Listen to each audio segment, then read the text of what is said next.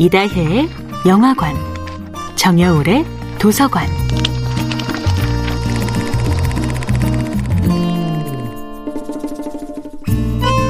안녕하세요. 여러분과 아름답고 풍요로운 책 이야기를 나누고 있는 작가 정여울입니다. 이번 주에 함께하는 작품은 리사 제노바의 Still Alice입니다. 이 작품은 단지 알츠하이머에 걸린 사람의 고통스러운 투병이 아닙니다. 알츠하이머에 걸린 앨리스는 불치병에 걸려 죽어가고 있는 불쌍한 사람이 아니라 최대한 한순간이라도 잘 살아가고 싶은 사람, 더 나은 삶을 위해 마지막까지 투쟁하는 사람이었습니다. 그녀는 환자들을 위한 연설에서 이렇게 말하지요. 저는 고통받고 있는 것이 아닙니다. 저는 투쟁하고 있습니다.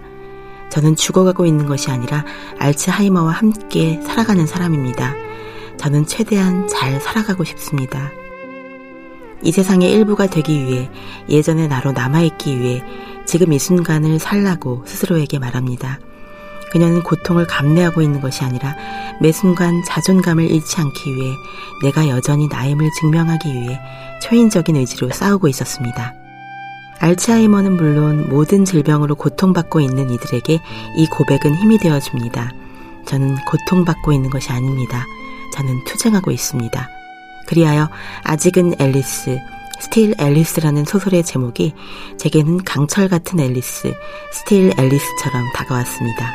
앨리스의 두뇌를 알츠하이머가 모조리 잠식한다 하더라도 강철 같은 앨리스의 투쟁, 그리고 여전히 앨리스인 엄마를 사랑하는 딸의 기다림은 영원히 사라지지 않습니다. 앨리스는 사랑스러운 막내딸을 바라보며 속삭입니다.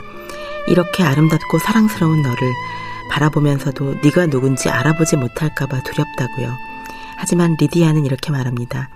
언젠가 엄마가 저를 완전히 몰라보게 된다고 해도 제가 엄마를 사랑한다는 걸 알 거라고요.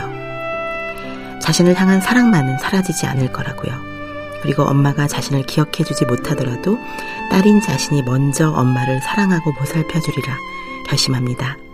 삶이 다 무너진 것처럼 보이는 순간에도 오히려 가장 소중한 것들은 이토록 눈부신 모습으로 반짝입니다.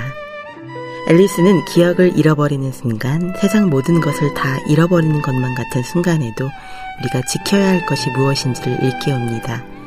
여러분에게 가장 소중한 것, 병에 걸려도 기억을 잃어도 지켜야 할 사랑하는 사람들을 기억하는 시간이 되셨으면 좋겠습니다. 정여울의 도서관이었습니다.